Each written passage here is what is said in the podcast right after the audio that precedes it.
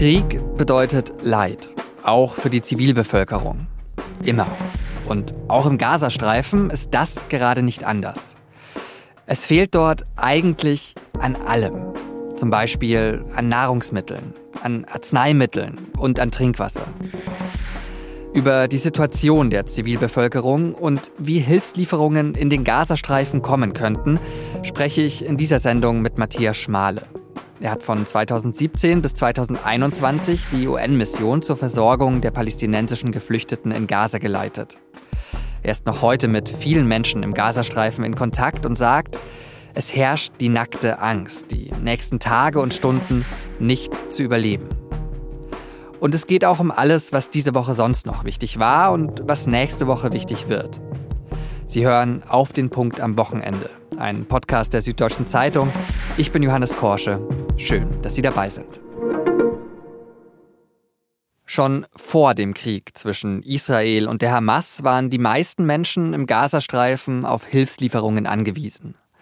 Mehr als zwei Millionen Menschen leben dort, die Hälfte davon sind Kinder. Der Terroranschlag der Hamas am 7. Oktober und die israelische Antwort darauf haben die humanitäre Situation in dem Landstrich noch einmal drastisch verschlimmert. Reporter der Nachrichtenplattform Euronews haben im Süden des Gazastreifens mit Menschen gesprochen, die innerhalb des abgeriegelten Landstrichs geflohen sind. Eine Frau erzählt da vor der Kamera, dass ihr Haus zerstört wurde und sie habe nichts mehr. Keine Unterkunft, keine Matratze, nichts. Hinter ihr sieht man da eine Schlange. Manche Menschen haben gelbe Kanister in der Hand. Sie stehen an der Trinkwasserausgabe an. Pro Person und Tag werden hier 300 Milliliter abgefüllt, berichtet Euronews. Zum Vergleich, das ist weniger als in einer kleinen Cola-Dose. Dass Wasser so knapp ist, das liegt einerseits daran, dass Israel zeitweise die Trinkwasserversorgung abgeschnitten hatte. Und dass die Hamas Trinkwasserrohre ausgegraben hat, um daraus Raketen zu bauen. Die humanitäre Situation hat sich dann tagelang immer weiter zugespitzt. Auch weil keine Hilfslieferungen in den Gazastreifen gekommen sind. Die Lkw mit Hilfsgütern haben sich an der Grenze zu Ägypten gestaut. Und wenn Sie mehr zur Rolle des Nachbarlands Ägypten wissen wollen, empfehle ich Ihnen die Freitagsfolge von Auf den Punkt. Also, wie hilft man der Zivilbevölkerung in Gaza, ohne die Hamas zu unterstützen? Darüber und über die Situation der Zivilbevölkerung im Gazastreifen habe ich mit Matthias Schmale gesprochen. Er war von 2017 bis 2021 für die UN im Gazastreifen für die Versorgung von Geflüchteten zuständig. Inzwischen ist er für die UN in Nigeria, weil er auf Druck der Hamas den Gazastreifen verlassen musste. Herr Schmale, Sie haben aktuell auch Kontakt zu Freundinnen und Freunden in Gaza. Was hören Sie denn von denen? Wie ist denn die Situation da gerade? Ich höre äh, zweierlei. Das eine ist nackte Angst. Leute haben wirklich Angst, äh, Sorge davor, ob sie die nächste Stunde, die nächste Nacht, den nächsten Tag noch erleben. Das habe ich so bisher noch nicht gehört. Ich war 2021 vor Ort und habe den letzten Krieg selber vor Ort erlebt. Da war natürlich auch Angst und Furcht da, ziemliche sogar, aber das ist jetzt auf einem anderen Level. Ne? Und natürlich insbesondere die, die Kinder haben, die Leute bei sich aufgenommen haben.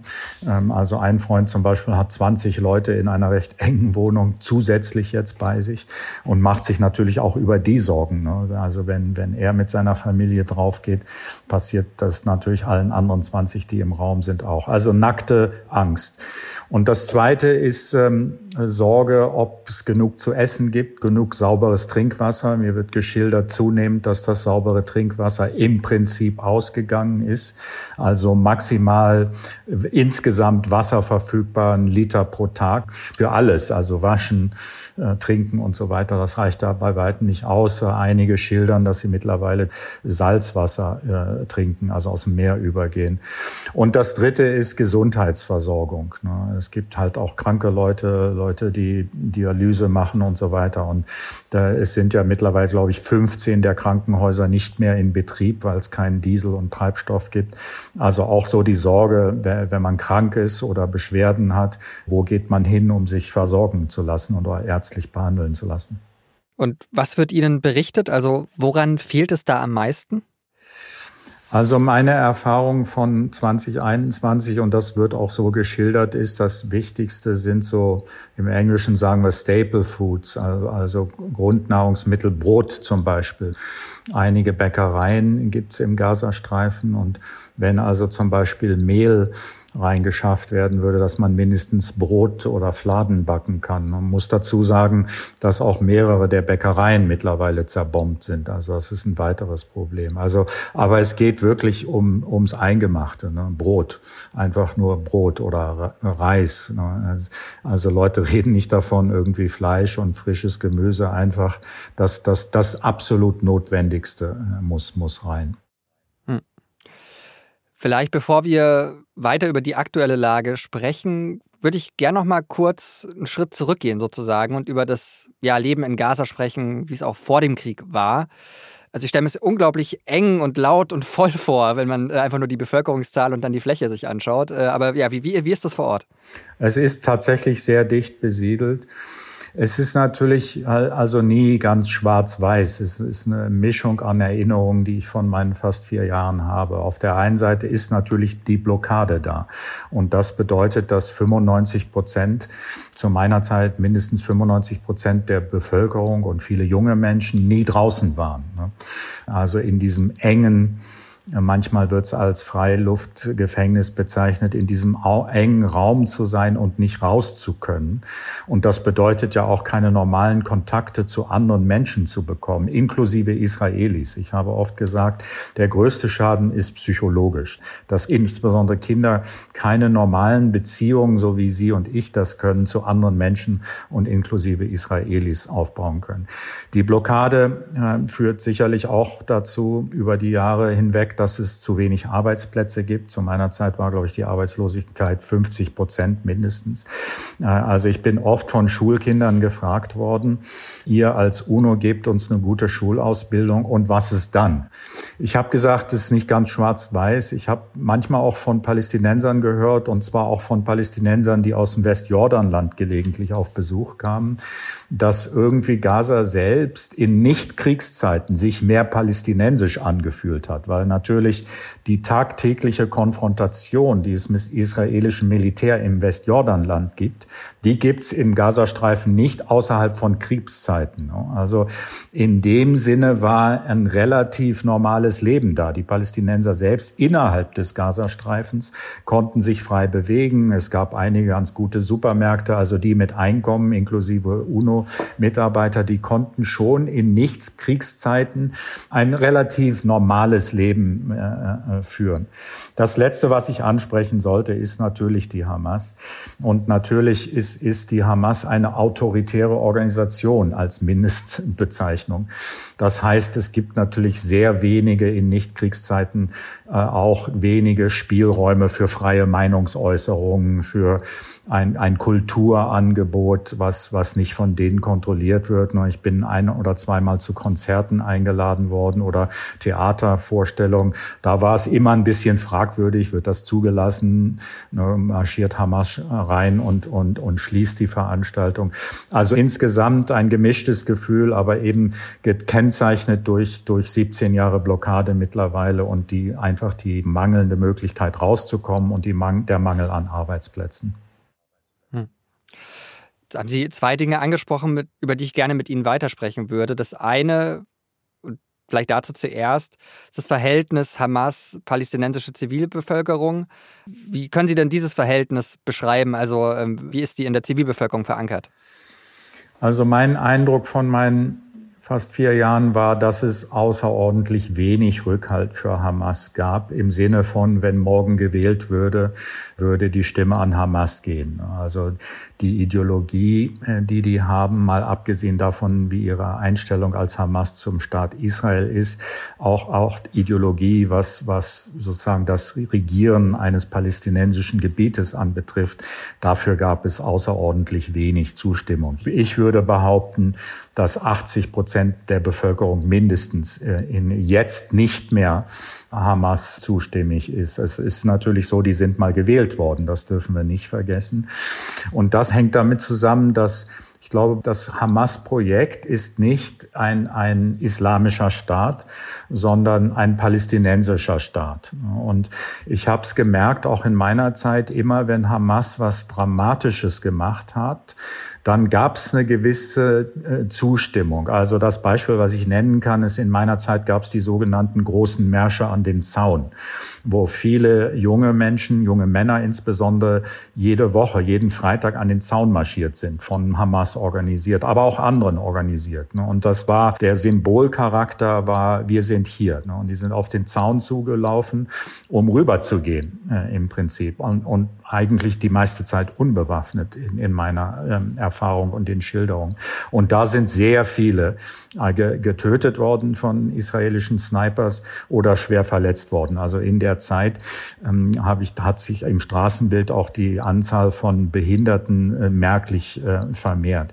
Am Anfang dieser großen Märsche gab es Zustimmung. Ne? Da habe ich auch von sehr vernünftigen Leuten gehört, die mir gesagt haben, wir wählen nie Hamas die tun wenigstens was. Die anderen reden. Und wenn ich ehrlich bin, am Anfang, als das schreckliche Ausmaß am 7. Oktober noch nicht bekannt war, ne, in den ersten Stunden, wo es nur darum ging, aus palästinensischer Sicht, Israel ist verwundbar. Die sind rübergekommen ne, und haben Soldaten angegriffen. Am Anfang war so ein bisschen, war das ein Aufschrei. Ne, wir können raus. Israel ist verwundbar. Natürlich, als dann klar wurde, was für einen Schrecken die verbreitet haben und wie viele Zivilisten auch auf israelischer Seite umgekommen sind, getötet worden sind und auf brutale Art und Weise. Also mein Eindruck von den Palästinensern, mit denen ich Kontakt habe, ist, dass da, dafür gibt es überhaupt keine keine Sympathien. Und es ist jetzt wieder so eine Flaute da. Also wenn morgen gewählt würde, würde Hamas die Wahl nicht gewinnen. Oder ich wäre sehr überrascht, wenn sie es tun würden. Dann haben Sie vorhin noch einen zweiten Begriff genannt, über den ich gerne mit Ihnen noch sprechen würde, nämlich den Begriff des Freiluftgefängnisses. Ist das eine zutreffende Beschreibung für den Gazastreifen in Ihren Augen? Ja, aus meiner Sicht ist das eine äh, treffende Beschreibung. Es ist natürlich nicht völlig abgeriegelt, will damit sagen, manche Leute konnten raus, inklusive manche Patienten zu, zum Beispiel zur Krebsbehandlung. Aber erstens waren das viel zu wenige, die raus konnten und ein bisschen willkürlich. Ne? Also manchmal konnten Leute raus, manchmal konnten sie es nicht. Ähm, und das machte zum Beispiel medizinische Behandlung auch nicht ganz einfach. Das für mich rechtfertigt die Charakterisierung eines großen Gefängnisses. Was es auch charakterisiert, ich habe es schon angesprochen, ist so ein bisschen die Willkürlichkeit. Also ein Beispiel, was mir in starker Erinnerung ist, ist ein junges Mädchen, damals war sie zwölf, die einen zweiten Platz in einem arabischen Literaturwettbewerb gewonnen hatte, also arabische Welt. Sie sollte nach Doha, glaube ich, wurde da eingeladen, um sich den Preis abzuholen, ein zwölfjähriges Kind. Und ihr ist die Ausreise verweigert worden äh, von israelischer Seite. Und natürlich muss man sich fragen, was bleibt in dem Kind zurück? Ne? Und das, ich stelle das als Beispiel dar. Also ich glaube, für die jüngere Generation, die erleben Israel in Form von Soldaten, die am Zaun auf sie schießen oder Bürokraten, die ihnen die Ausreise verweigert. Ne? Und in diesem Sinne, finde ich, ist gerechtfertigt, von einem großen Gefängnis zu reden. Hätte denn Israel gerade die ja, Möglichkeit, den Zaun zu öffnen, ähm, würde das friedlich bleiben? Also ich denke da eben dann auch wieder an den 7. Oktober, wo, wo es ja fast unvorstellbar scheint, dass man diesen Zaun als Israel je wieder aufschließen kann. Und es hat in meiner Zeit ja Phasen gegeben, wo mehrere tausend, ich glaube es waren um die zehntausend am Schluss meiner Zeit, also vor dem Krieg im 2021, etwa 10.000 Palästinenser die Genehmigung hatten, in Israel zu arbeiten, genau wie es aus dem Westjordanland heraus passiert ist. Ne? Und da gab es eigentlich nie Probleme, äh, weil, weil für mich das bewiesen hat, dass die Mehrheit der Bevölkerung ist nicht Hamas-Sympathisant. Die Mehrheit der Bevölkerung in meiner Erfahrung wollte ein friedliches Zusammenleben mit Israel. Ne? Und deswegen ist es, ist, ist die Erfahrung bestätigt, bestätigt, es ist möglich, das zu machen. Ich verstehe voll, dass Israel sagt, solange Hamas an, an der Macht ist im Gazastreifen, können wir das, den Zaun nicht einfach aufmachen, unkontrolliert. Natürlich muss das kontrolliert passieren. Aber die Intelligenz, die die Israelis haben über die Hamas und wer da drin ist und wer leitet und so weiter, die ist schon aus meiner, nach meinem Empfinden so, so gut, dass die das kontrollieren könnten. Dass man da Gewaltakte und Übergriffe nicht ausschließen kann, das ist klar. Das ist aber im Westjordanland ja ähnlich. Äh, es gibt da auch von, aus dem Westjordanland immer mal wieder äh, Phasen, wo es Anschläge gibt oder Selbstmordattentäter und so weiter. Aber das Westjordanland ist offen in dem Sinne. Die Palästinenser können relativ regelmäßig über die Grenze in, in nach Israel rein und zurück. Also ja, ich ist eine etwas langwierige Antwort aus meiner Sicht. Jetzt nach diesem Krieg weiß ich natürlich nicht, wie schnell man zu irgendeiner Form von Normalität in Anführungsstrichen zurückkehren kann. Hm. Die Abschottung des Gazastreifens ging ja in den letzten Tagen dann auch so weit, dass ähm, ja, Lastwagen am Grenzübergang bei Rafah nicht ihre Hilfsgüter ähm, in den Gazastreifen transportieren konnten, weil einfach die Grenze zu war. Inzwischen hat sich das etwas geändert. Was wissen Sie denn über den Stand der Hilfsgüterlieferungen von ja auch Ihren UN-Kollegen jetzt vor Ort? Also ich arbeite ja nach wie vor für die UN und kriege natürlich die täglichen Updates, äh, die wir alle als UNO-Führungsleute kriegen. Und das ist ein Tropfen auf den heißen Stein, das ist ganz klar. Also zu meiner Zeit brauchten wir mindestens 50 bis 100 Lastwagen, die am Tag reinkommen mussten, um eine Nahrungsmittelhilfe zu gewährleisten, die wir etwas über einer Million Menschen haben zukommen lassen, zu meiner Zeit. Es gab neun, glaube ich, riesige Verteilungszentren, riesige Warenhäuser und so. Das war also eine riesige Logistikorganisation, um, um jedes Quartal einer Million Menschen ähm, plus Nahrungsmittel zukommen zu lassen. Also das Verteilungssystem gibt es und wie nochmal, es waren in meiner Erinnerung mindestens 50 bis 100 Laster am Tag erforderlich, um über ein Quartal die Nahrungsmittelhilfe zu garantieren. Dazu kommen natürlich Laster mit Medikamenten und, und Schulbüchern und so weiter. Jetzt sind über die letzte Woche nicht mal 50 reingekommen. Und zu Kriegszeiten, wo seit zwei Wochen die Grenze zu ist, nichts mehr reingekommen ist. Also keine kontinuierliche Versorgung. Also das kann man wirklich nicht als anders als ein Tropfen auf den heißen Stein be be bezeichnen. Und dazu kommt noch, dass es permanent bombardiert wird. Ne? Also bis zum Krieg 2021. In vorherigen gab es immer abgesprochene Waffenpausen, Feuerpausen, wo sich die Helfer sicher bewegen konnten. 2021 ne? konnten wir das schon nicht und konnten deswegen nicht die Hilfe leisten, die erforderlich war. Und dieses Mal ist das wirklich äh, wie ein Roulette-Spiel, ne? weil, weil eben permanent bombardiert wird. Das heißt, so Feuerpausen wären zentral, um auch ja, während des Krieges jetzt die Zivilbevölkerung weiter mit Hilfsgütern zu versorgen, damit die UN dort arbeiten kann. Wenn wir vor ein paar Tagen gesprochen hätten, hätte ich gesagt, es geht um Feuerpausen, um die Hilfe zu organisieren. Mittlerweile würde ich sagen, es muss einen Waffenstillstand geben, nicht nur Feuerpausen. Denn es sind ja mittlerweile weit über 5000 Palästinenser und Palästinenserinnen tot, über 2000 Kinder.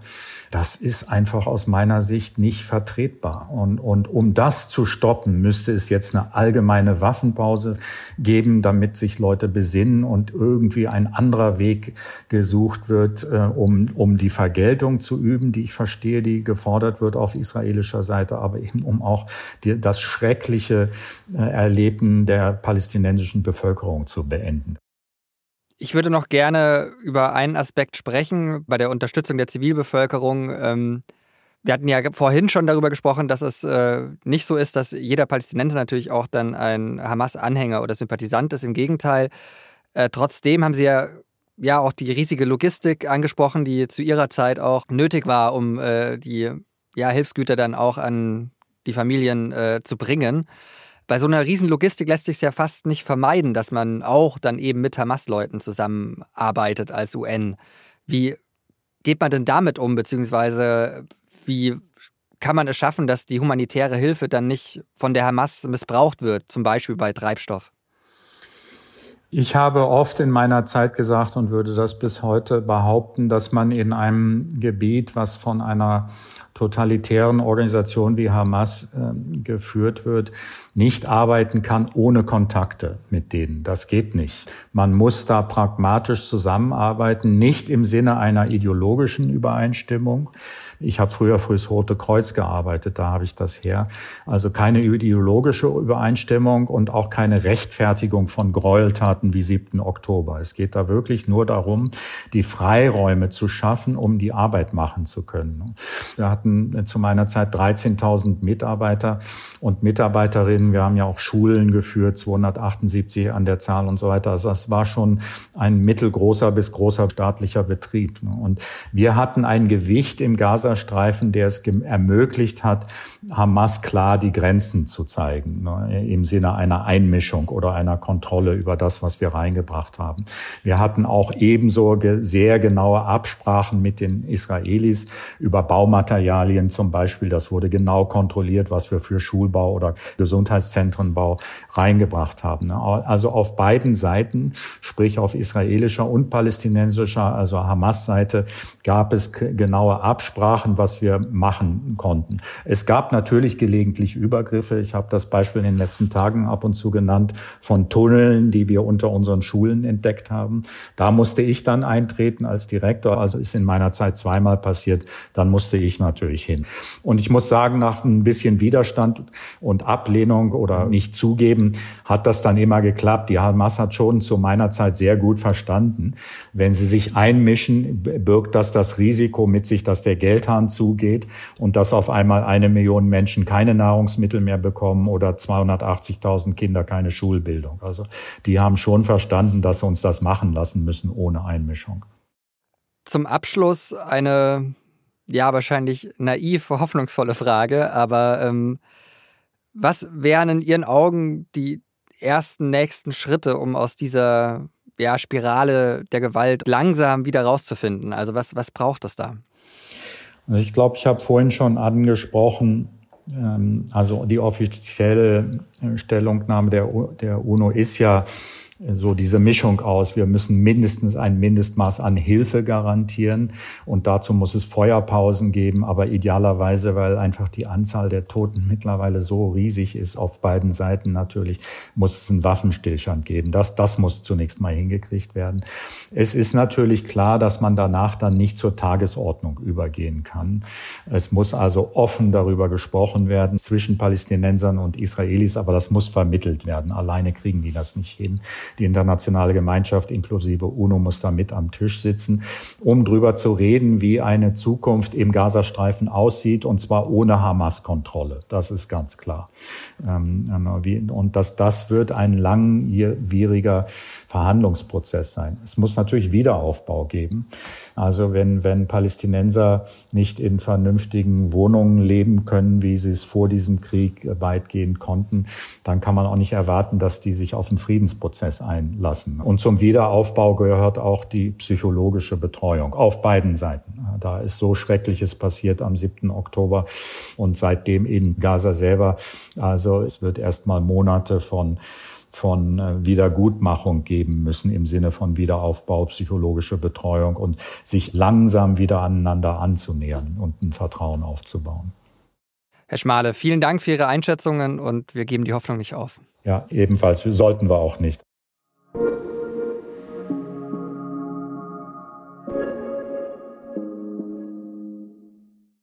Wir haben hierbei auf den Punkt seit dem Terroranschlag der Hamas am 7. Oktober in mehreren Sendungen über den Nahostkrieg gesprochen. Ein Hörer hat uns daraufhin geschrieben und uns nach einer Buchempfehlung gefragt. Er suche ein Buch, das zur Staatsgründung Israels aufkläre, ohne zu polarisieren. Diese Bitte habe ich an meinen Kollegen Moritz Baumstieger weitergeleitet. Aus zwei Gründen. Erstens ist er Nahostexperte und hat bis vor kurzem in der SZ über diese Region auch berichtet. Und zweitens arbeitet er inzwischen in der Feuilleton-Redaktion. Und da kennt man sich mit Büchern natürlich bestens aus. Ein Werk, das beide Seiten gut darstellt, das ist vermutlich eins, das auch von beiden Seiten gelobt wird, selbst wenn es manchmal kritisch ist. Und das ist bei einem Buch des britischen Historikers Jan Black der Fall. Enemies and Neighbors heißt es. Arabs and Jews in Palestine and Israel. Wie man schon am Titel merkt, liegt es bis jetzt nur auf Englisch vor, die Mühe lohnt sich aber. Wer lieber was auf Deutsch lesen will, dem empfehle ich das Standardwerk von Tom Segev 1967 Israels Wiedergeburt. Hier geht es zwar nicht um die Staatsgründung, aber Segev, einer der bekanntesten Historiker Israels, schildert darin sehr plastisch, wie durch das Ergebnis des Sechstagekriegs viele der Themen auf das Tableau kamen, für die man in der Region bis heute leider keine Lösung gefunden hat. Also zwei Buchtipps von Moritz Baumstieger. Zu beiden habe ich Ihnen Links in die Show Notes gestellt. Und wenn Sie auch mal eine Nachfrage zu einem aktuellen Thema an uns haben, dann schreiben Sie uns an podcast.sz.de oder via Spotify. Und jetzt blicken wir auf das, was diese Woche sonst noch wichtig war.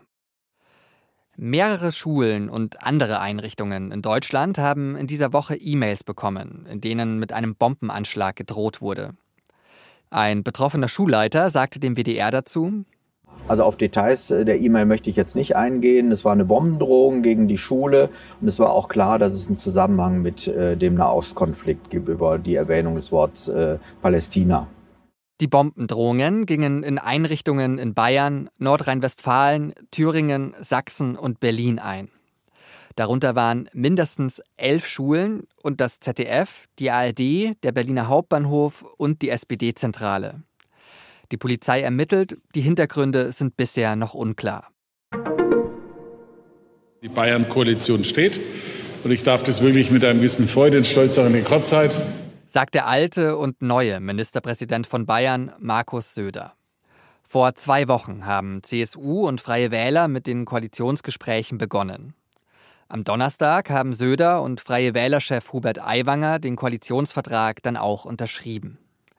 Damit werde die Regierungszeit der vergangenen fünf Jahre fortgesetzt, sagte Söder. Aber es gibt auch Änderungen.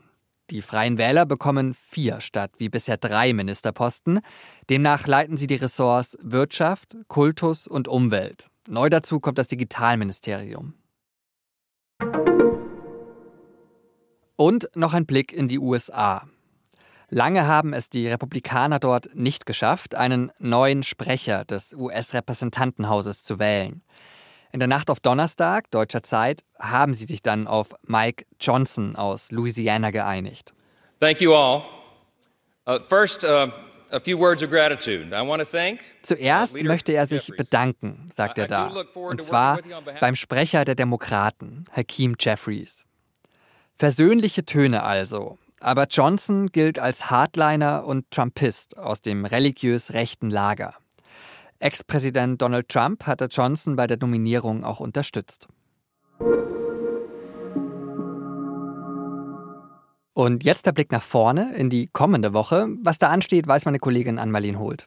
Hi Johannes. Ja, also am Wochenende, da werden vermutlich viele Menschen Richtung Vatikan schauen, denn da geht die Weltsynode zu Ende mit einem großen Festgottesdienst. Vier Wochen lang haben Bischöfe, aber auch andere Gläubige der katholischen Kirche da diskutiert darüber, wie sie sich so die Zukunft der Kirche vorstellen. Und was genau da besprochen wurde, das ist geheim, aber was durchgedrungen ist, ist, dass es in diesen Debatten gar keine Tabus gab. Also auch die Themen Seelsorge für Homosexuelle oder auch äh, Gleichberechtigung Gleichberechtigung von Frauen, die kam da auf den Tisch.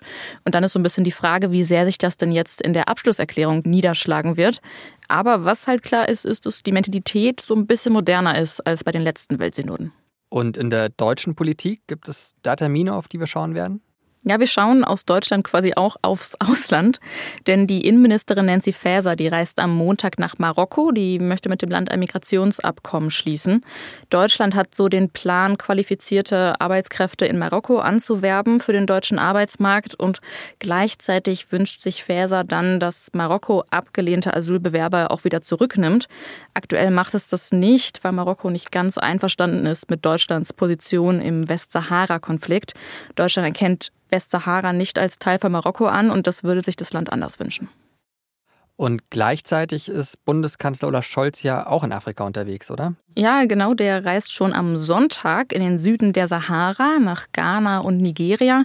Der wird da die Präsidenten der beiden Länder treffen und auch den Chef der Afrikanischen Wirtschaftsgemeinschaft ECOWAS.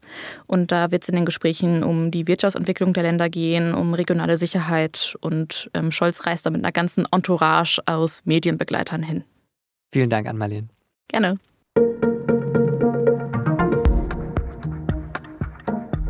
Angesichts von unfassbarem Leid, wie das im Gazastreifen und in Israel derzeit, ist vielleicht die menschlichste Reaktion Mitgefühl. Aber genau das ist ja auch das schwierigste Gefühl, wenn man selbst Menschen kennt, die am 7. Oktober von der Hamas ermordet wurden. Oder Menschen, die durch einen israelischen Angriff getötet wurden. Mein Kollege Ronen Steinke hat einen Essay über Mitgefühl geschrieben, beziehungsweise darüber, dass es gerade zwischen Juden und Palästinensern auch in der deutschen Diaspora füreinander fehlt. Dabei verbinde beide Gruppen in Deutschland doch sehr viel. Die Hilflosigkeit, die Angst und das historische Trauma. Der Link zum Text steht in den Show Notes. Das war auf dem Punkt am Wochenende. Produziert hat diese Sendung Immanuel Petersen. Vielen Dank dafür und Ihnen. Vielen Dank fürs Zuhören und bis Montag.